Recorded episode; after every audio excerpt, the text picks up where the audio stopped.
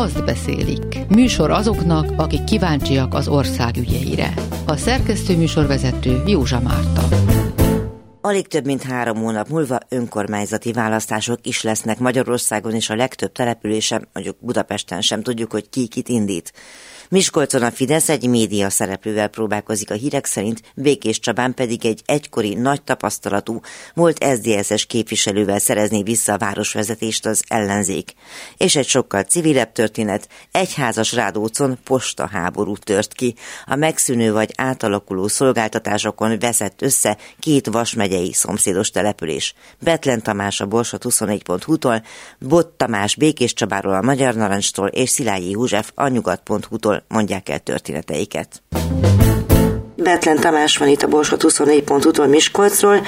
Miskolcon már többször többféleképpen cseréltek a hatalmat a polgármesterek különböző pártállástól. Függően most jelentkezett, vagy előbukkant egy új kormánypárti jelöltnek is a neve, na de pillanatnyilag kik vannak, és hogyan alakul a dolog. Ugye Veres Pál a polgármester, és tudjuk, hogy nincs az egy teljes béke a körül, hogy ki fogja őt indítani tovább, vagy ki nem. Hát jó bonyolult lett a helyzet Miskolcon a 2019-es állapotokhoz képest ugye akkor már kilenc éve a Fidesz adta a polgármestert Kriza Ákos személyében, viszont abban az esztendőben színre lépett Pál a város legismertebb elit gimnáziumának. 22 éve ő volt a vezetője, gyakorlatilag mindenkit ismert Miskolcon, több csatát is vívott a saját pozíciója miatt már a fidesz így elég erősnek látszott ahhoz, hogy a először összefogó ellenzék, tehát az összes ellenzéki párt őt indítsa polgármester jelöltnek, és ezt a harcot aztán sikeresen meg is tudta vívni, igaz, hogy nem Kriz Ákos ellen, hanem az ő jegyzője ellen,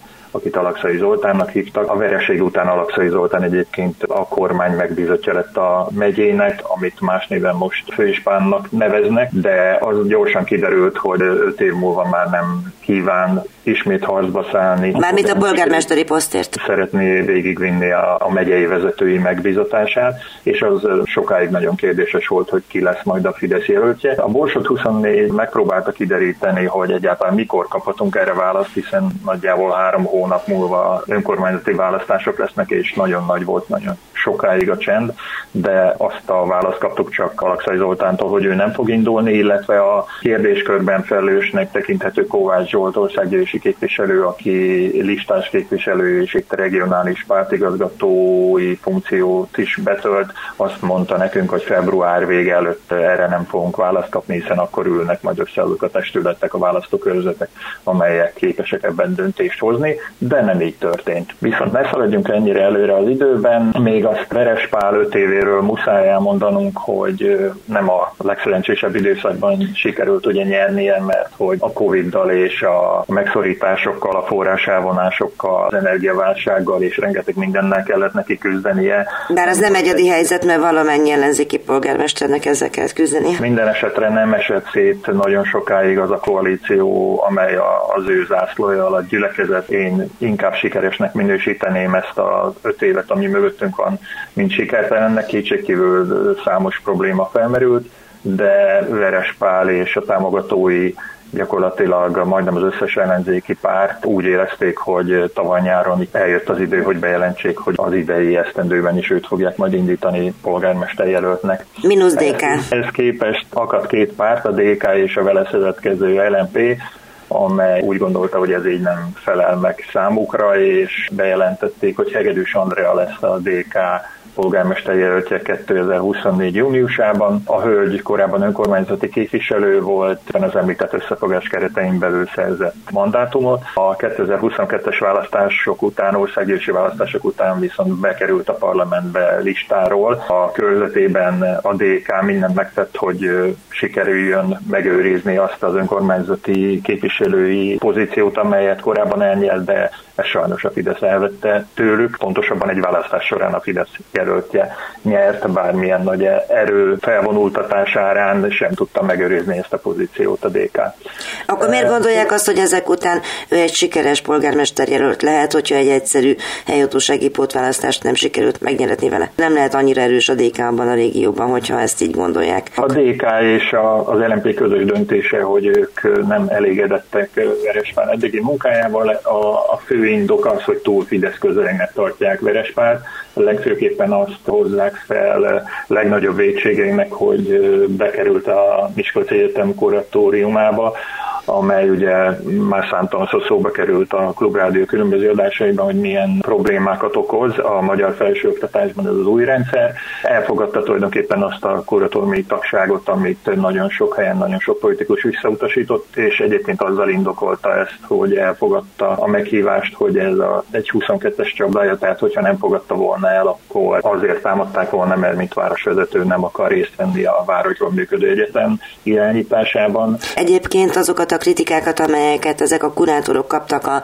privatizált vagy hát alapítványosodott egyetemekben, a legkevésbé a helyhatósági vezetőkre vonatkoztatták. Sokan hangsúlyozták, hogy nem ugyanaz a kategória, hogyha valaki városvezetőként kurátor, mint az, aki mondjuk egy nagy vállalkozóként próbálja manipulálni a helyzetet. Kétség kívül, hogy egy nagyon nehéz helyzetben hozott egy döntést Verespál, és nem lehetett jó döntést hozni, csak két rossz döntés közül a jobbat választani.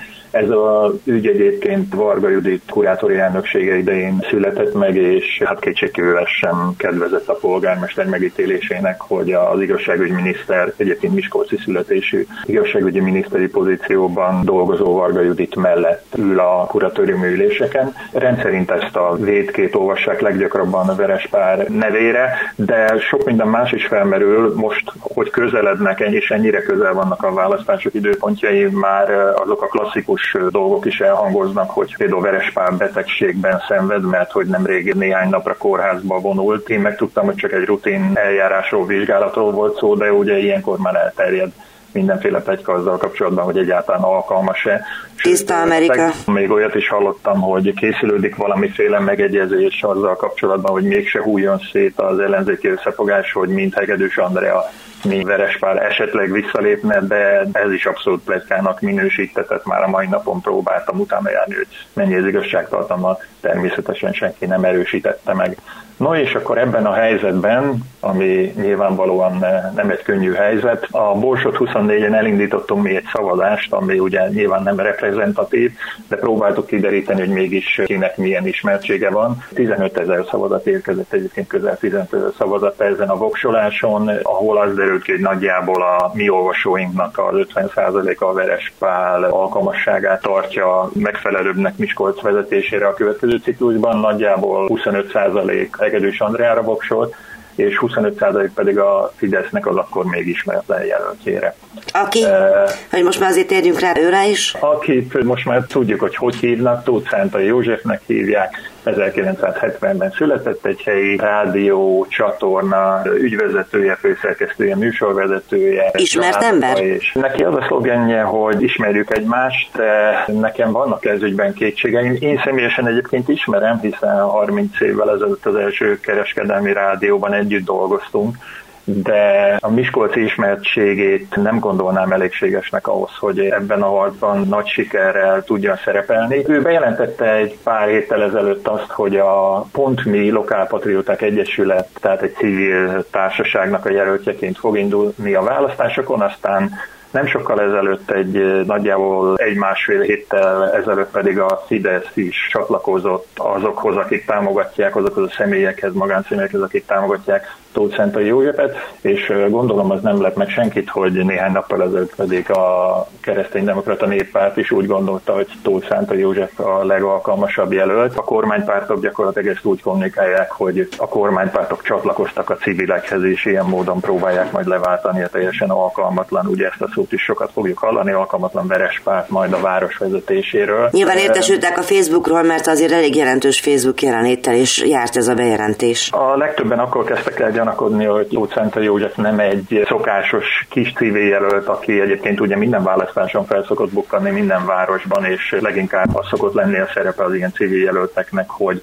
megtörjék az ellenzéki összefogásokat, tehát csípjenek le néhány szavazatot, akár 5 vagy 10 százalékot is az ellenzéki tömörüléseknek a, a voksaiból. Egyébként évvel ezelőtt ez meg is történt, és bejutott a közgyűlésbe egy hasonló fiatalember, aki egy saját egyesületet alapított, és végül sikerült pozíciót fognia. De itt valami egész másról lett aztán szó, ami abból látszott, hogy előbb iszonyatos mennyiség hirdetési hullám indult meg a műsorvezető, főszerkesztő, ügyvezető nevében a, a saját vasárnap délőtti műsorával kapcsolatban az interneten, mind a Google-on, mind a Facebookon. Nem volt ember, aki ne látta volna naponta tízszer Tóth Szánta József arcát, mint műsorvezetőt, aztán ez hirtelen átváltott a bejelentés pillanatában egy polgármester jelölti kampányba, nem sokkal ezelőtt pedig már, mint a Fidesz és a KDNP és a saját civil egyesülete, tehát ott pont mi Lokálpatrióták Egyesületének a jelöltjeként szerepel, és próbál végigmenni azon az úton, amin minden polgármester jelöltnek illene, tehát ott van az utcán, a kirakodóvásáron és a rendezvényeken. Fórumokat próbál szervezni, sőt az is megtörtént a tegnapi napon, hogy csörgött a Borsot 24 szerkesztőségi telefonja, és kaptunk egy megkeresést, hogy nagyon szívesen elmesélné az ő elképzeléseit a Borsot 24 szerkesztőjének is. Ezzel a lehetőséggel természetesen fogunk élni. Ami miatt én azt gondolom, hogy nem lesz könnyű dolga Tóth Szánta Józsefnek az ismeretlenségből megnyerni egy ilyen kampányt, még ha a kormánypártok is állnak mögötte, az az, hogy írtozatos mennyiségű pénzt, tehát ilyen megafon szinten mérhető pénzt költött el a közösségi médiában, és ennek ellenére az imént néztem meg a követői számát a Facebookon mindössze 1500, a Instagramon pedig 160-an követik az urat, tehát még van mit bepótolni a... Van hova fejlődni. Három hónapban, igen, de az kétségkívül megállapítható, hogy nem lesz túl könnyű a, se a voksolók dolga, hogy válasszanak majd június elején, Hát se a pártoknak, hogyha szeretnék megtartani a pozíciójukat, vagy megcserélni a pozíciójukat, ugye, hogyha a kormánypártok szempontjából nézzük, nagyon-nagyon töredezett lesz így az ellenzék is, de a fidesz kdnp nek sem könnyű a dolga Miskolcon június 9-én. Azt beszélik. Műsor azoknak, akik kíváncsiak az ország ügyeire. Bot Tamás van itt a Magyar Narancs munkatársa. Gyuláról, illetve most ebben a témakörben Békés Csabáról. Békés Csaba annak idején a rendszerváltás után úgy emlékszem, hogy liberális vezetése volt, ez aztán, ahogy az országban nagyon sok helyen meg is változott és más történt. Most, mint hogyha visszanyúlt volna az ellenzéki polgármester jelölt keresgélés azokhoz a gyökerekhez, amelyek akkoriban viszonylag sikeresen vitték amúgy a várost. Jól látom? Így van. Most nemrégiben napokban volt egy ellenzéki sajtótájékoztató, amelyet a DK, az MSZP és a párbeszéd helyi Békés Csabai szervezetei tartottak, kiegészítve a nevezett pártok országos politikusaival, és hát azt jelentették be, hogy a rendszerváltástól 1990-től 2006-ig négy cikluson keresztül a Békés megyei várost, Békési megyeszékhelyet, Békés Csabát irányító volt SZDSZ-es polgármester Pap Jánost küldik harcba a közelgő helyhatósági választáson, akinek egyébként nagyon-nagyon jó híre volt és van, mert az az időszak volt még az Magyarországon, és ez a hallgatók jó része talán még emlékezhet, amikor a helyi politizálásban, de az országos politizálásban is nem volt ez a hatalmas árok és a gyűlölködés és a korrupció nem öntött el mindent. Valószínűleg, hogy egy jó jelöltet sikerült ebben a helyzetben találni a Békés Csabai ellenzéknek, és mint kiderült egyébként azóta a Márkizai féle párt, illetve a Jakab féle párt is támogatja, vagy támogatni fogja Pap Jánost ebben a minőségében, mármint hogy ő lesz az ellenzék közös polgármester jelöltje a júniusi helyhatósági választáson. Egyébként nem is lesz könnyű dolga, mert egy nagyon nagy többséggel megválasztott, félig civil, de félig fideszes polgármestere van jelenleg Békés Csabának, akit úgy hívnak, hogy Szarvas Péter. Ha már annyit dicsértük Papján most, akkor van egy szöveg a cikkedben, ami úgy szól, hogy tollal és kapába is szolgálta a városát, szóval egy félperces miniportrét azért adjál róla. 31 évesen, nagyon fiatalon lett polgármester, 1990 őszén, és nem volt 48 éves, amikor mondom négy nagyon sikeres ciklus után le kellett tenni a lantot, hallgató jól emlékezhet rá, hogy 2006 őszén narancssárgába borult az ország politikai térképe, hiszen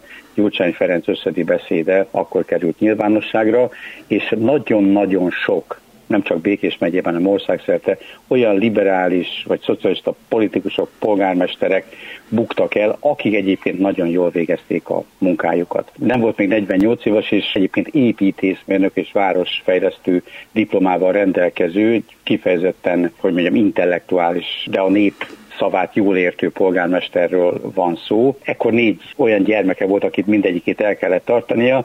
Hát a politikai bosszú az, az gyorsan utolérte, mert nagyon-nagyon nem kapott állást, illetve hogyha kapott, akkor utána nyúltak. Így volt ez neki a MÁV-nál is, a MÁV vagyongazdálkodási intézeténél.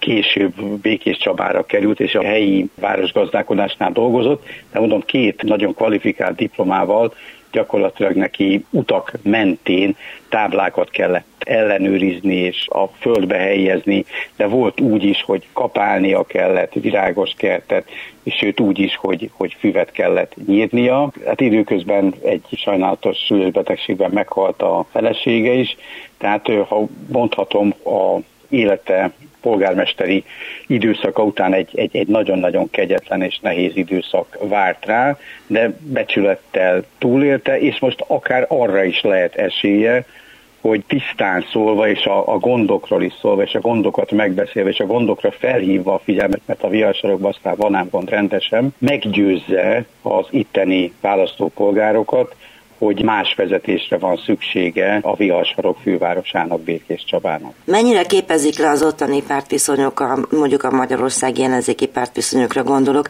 tehát a teljes spektrumot úgy értem, hogy például nem említetted a Momentumot, nem említetted az LMP-t, tehát kik azok, akik ott vannak, kik azok, akik nincsenek ott, egyáltalán létezik el minden nagyvárosban mindegyik ellenzéki párt. A kérdés nagyon jó. Az LMP-nek a taktikájáról, stratégiájáról nem biztos, hogy teljes körű információ áll rendelkezésre, de még az sem elképzelhetetlen, hogy ők önálló polgármester jelöltet indítanak. Hát ez ugye az ellenzéki összefogásnak némiképp ellentmond, illetve teljes mértékben ellentmond. A Momentum pedig gyakorlatilag nem létezik Békés Csabán. És hogy, hogy az úgymond kormánypártról, vagy a kormánypárttal összeszövetkező civil szervezetről is beszéljek, ez a Hajrá Békés Csaba egyesület, amelyet próbálja civil szervezetnek feltüntetni magát, de valójában egy politikai jelölő szervezet. Ez is országos modell, hogy egy csomó helyen nem merik Fidesz néven indítani a polgármester jelöltet, hanem valami fajta civil szervezet, és nagy, jól kitömött civil szervezet. Emlékszünk, hogy beszéltünk például a Betten Gábor alap, hogyan osztogatja, vagy önti a pénzt van. ide. Így van, és hát itt az a sajátos helyzet áll fenn, hogy a, például a legutóbbi választáson, helyhatósági választáson 2019 őszén a Fidesz nem indított önálló polgármester jelöltet, hanem beállt Szarvas Péter civil szervezete mögé, az ellenzék pedig akkor nem fogott össze, és hát 80%-os többséggel választották meg azok, akik elmentek a voksolásra Szarvas Pétert, ami egy bődületesen nagy arány volt. Ugyanakkor a Fidesz a különböző képviselői körzetekben külön-külön indított jelölteket, és gyakorlatilag ott, ott versengtek a Fideszes ACV szervezettel is, miközben a Békés Csabai közgyűlésben gyakorlatilag ez a Hajrá Békés Csabai, a Fidesz frakció úgymond nagy koalícióként működik, Hát most ugye ebbe a felállásba szeretne új irányokat és új erővonalakat bevinni az ellenzék, amire szerintem van esélye. Hát arra azt én nem tudnám megmondani, hogy a, a, a győzelemre, akár a közgyűlési győzelemre, akár a polgármesteri győzelemre mennyi esély van, de hogy egy sokkal jobb arányt biztosan ki tud alakítani az ellenzék a Békés Csabai közgyűlésben, az szerintem politikolató. Egész egyszerűen azért is, mert érzik az emberek helyben, hogy ez a megyeszékely csúszik folyamatosan lefele, nincsenek tervek a jövőről, és nincs nyílt beszéd arról, hogy mi az, amit tenni kellene. Rengetegen elhagyták a megyét. A legutóbb népszámlálás az arról tudósított, hogy Békés megye az a megye, amelynek az előző, az azt megelőző népszámláláshoz képest a legnagyobb mértékben csökkent a népességet több mint 12 kal 11 év alatt, ami egy egészen félelmetes arány, és a kormánypártoknak nem érdeke a maguk sajátos és aktuálpolitikai módján, hogy, hogy ezekről a legégetőbb gondokról beszéljenek, pedig attól a gondok nem lesznek megoldva, hogy nem beszélünk róla, sőt, oly mértékben fognak súlyosodni, hogy, hogy, hogy gyakorlatilag félő, hogy kezelhetetlenné válnak. Azt beszélik. Műsor azoknak, akik kíváncsiak az ország ügyeire. Szilágyi József van itt kollégám a nyugat.hu-tól. Nagyon régóta mondogatjuk, most már nagyjából évtizedek óta, hogyha a posta is kivonul egy településről, akkor az nagyon nagy baj tud okozni. Szóval meséld el kérlek a történetet. Egyházas Ládosz egyébként egy 1300 lakosú település Szombathelytől egy olyan 15 kilométerre van, Körment irányába, 86-os főút mellett, tehát azért elég jó forgalom is megy el mellette. Most itt történt az, hogy a Magyar Posta február 1 bezárta a postahivatalt, ami egyébként évtizedeken keresztül működött egy, egy olyan épületben, ami a Magyar Posta tulajdonában is van mai napig is, a falu központjában az iskolával szemben van ez az épület. Először az volt, hogy megijedtek a falusiak, hogy nem lesz ott posta a faluban, de aztán találtak egy üzemeltetőt, aki a falu szélén, a 1300 méterre kijebb egy már meglévő élelmiszerbolt egyik helyiségét átalakított. Ez ugye van ez a posta partner lehetőség, amikor a Magyar Postával szerződik egy vállalkozó, ellátja az alapvető feladatokat, és ennek fejében a posta fizet neki valamelykor összeget. Egyébként ez az, ha jól tudom, akkor ez a mindenkori minimálbérnek az összege, tehát most ilyen 200 valahány ezer forintról van szó. Ez nem is lett volna különösebb probléma, viszont a faluban felháborodást két dolog okozta. Az egyik az, hogy falu szélén van ez az új posta, a másik pedig az, hogy a jelenlegi alpolgármesternek a felesége üzemeltette ezt az élelmiszerboltot, és ezért ilyen mutyit gyanítottak a háttérben. Gyakorlatilag azt, hogy az önkormányzat azért nem harcolt erősebben, hatékonyabban a posta megmaradásáért, mert azt akarták, hogy az alpolgármester kapja meg a posta üzemeltetését. Ehhez képest mondjuk azért az érdekes, és jegyezzük meg, hogy ki a polgármester. A polgármester, ki se tudom mondani a nevét. Derks Wilhelmus Josephus. Holland vállalkozó. Egyébként néhány évvel ezelőtt érkezett a faluban, ahol mezőgazdasági vállalkozása van. A falu határában van egy telephelye a cégének, mezőgazdasági gépekkel, stb. és jó nagy területen gazdálkodik ő, családi vállalkozásról van szó. 2019-ben új polgármestert választott a falu, aki viszont 2020-ban lemondott egészségügyi okokra hivatkozva, és az időközi választáson elindult ez a vállalkozó, holland vállalkozó, és nyert is. Ez szerint nem tegnap költözött ide, mert ha jól tudom, akkor ahhoz, hogy elindulhasson polgármesternek legalább 5 éve ott kellett élni a faluban. Régóta itt van, ott van már a faluban, igen, és alapjában véve azért is választották meg, meg és azért is indult el, valószínűleg rábeszélték, mert ő már korábban is nagyon sokat adakozott a falunak. Holland mentalitású, tehát ő azért elég sok mindent elintézett ott a faluban előtte is, és így ő lett a polgármester. Találkoztam vele kétszer is, ezt beszéltem telefonon is, meg személyesen is, törve beszél magyarul, de érthetően, meg megért mindent. Egyébként is egy ilyen jó szándékú embernek ismertem én meg őt. Körbejártuk a témát természetesen, több emberrel is beszéltünk ott a faluban. Volt, aki örült annak, hogy egyáltalán van posta, volt, aki ezeket a kifogásokat hangoztatta. Beszéltem az alpolgármesterrel is, aki elmondta, hogy a harmadik körben vállalták elők gyakorlatilag a feleségével a postát. Ugye az első körben nem volt jelentkező rá, és akkor úgy nézett ki, hogy nem is lesz semmiféle posta a faluban. Második körben megvizsgálták azt, hogy az önkormányzat tudná üzemeltetni. Ugye alapjában véve ezeknek postabezásoknál az egész országban így zajlik ez a történet. Azt a polgármester mondta el, hogy a falunak nincs olyan költségvetése, ami ezt elbírná. Szegény falu egyházas rádóc. Hát ahogy, ahogyan láttam, hát a, nevezünk szegénynek, elég takaros házak vannak, de ez itt a nyugatban láthatóan nem olyan különleges. És mivel ugye ott van az agrárvállalkozás, aminek a ránézésre azért nagyobb volumének gondolom, azért valószínűleg iparőzési adóbevételük is lehet. Munkaképes korú dolgoknak szerintem majdnem a száz százaléka ide jár be szombathelyre dolgozni. Az alpolgármester azt mondta, hogy gyakorlatilag amennyi pénz befolyik ebből, annyi a költség is. Egyébként ott a falu végén ebben az élmiszerbolt környékén kiépítettek ők egy ilyen egész szolgáltatóközpontot, tehát valószínűleg emiatt voltak a kritikák. Gázpalackol, cigarettáig mindent lehet vásárolni. Igen, gyakorlatilag. A cikknek a végén ugye megszólal a szomszédos település, Rádott Kölket polgármester, a két falu majd, hogy nem összeépült már. Szó volt arról is, hogy a két falu esetleg együtt bepályázik a magyar postához, és akkor együtt meg tudják tartani a postát de a polgármester azt mondta, hogy szó sem volt, és nem is keresték őt sem a Magyar Postától, sem egy házasságottól. De egyszerűen fel volt háborodva azon, hogy az egyházasságoknak ilyen problémáig vannak, miközben náluk 15 éve nincsen posta, semmilyen posta, nincs csak a mobilposta, ahelyett, hogy örülnének annak, hogy van legalább egy olyan, ami négy órán kell nyitva van. Azért a, a vidék, a falvak teljesen más gondokkal küzdködnek, mint ahogy én messziről nézhetné az ember. Lehet, hogy a politikusoknak is jobb, többet kellene elmenni falvakba, körülnézni, hogy egy kicsit belelásson, így a, így a valós életbe. Miskolc, Békés Csaba és a Vas megyei egyházas rádóc voltak a mai helyszíneink. Betlen Tamás a Borsot 24.hu-tól, Bott Tamás a Magyar Narancstól és Szilágyi József a Nyugat.hu-tól mondták el történeteiket. Jövő héten is várjuk Önöket, figyelmüket Lehocki Miriam szerkesztőtársamra együtt. Köszönjük, Józsa Mártát hallották. Azt beszélik című műsorunkat hallották.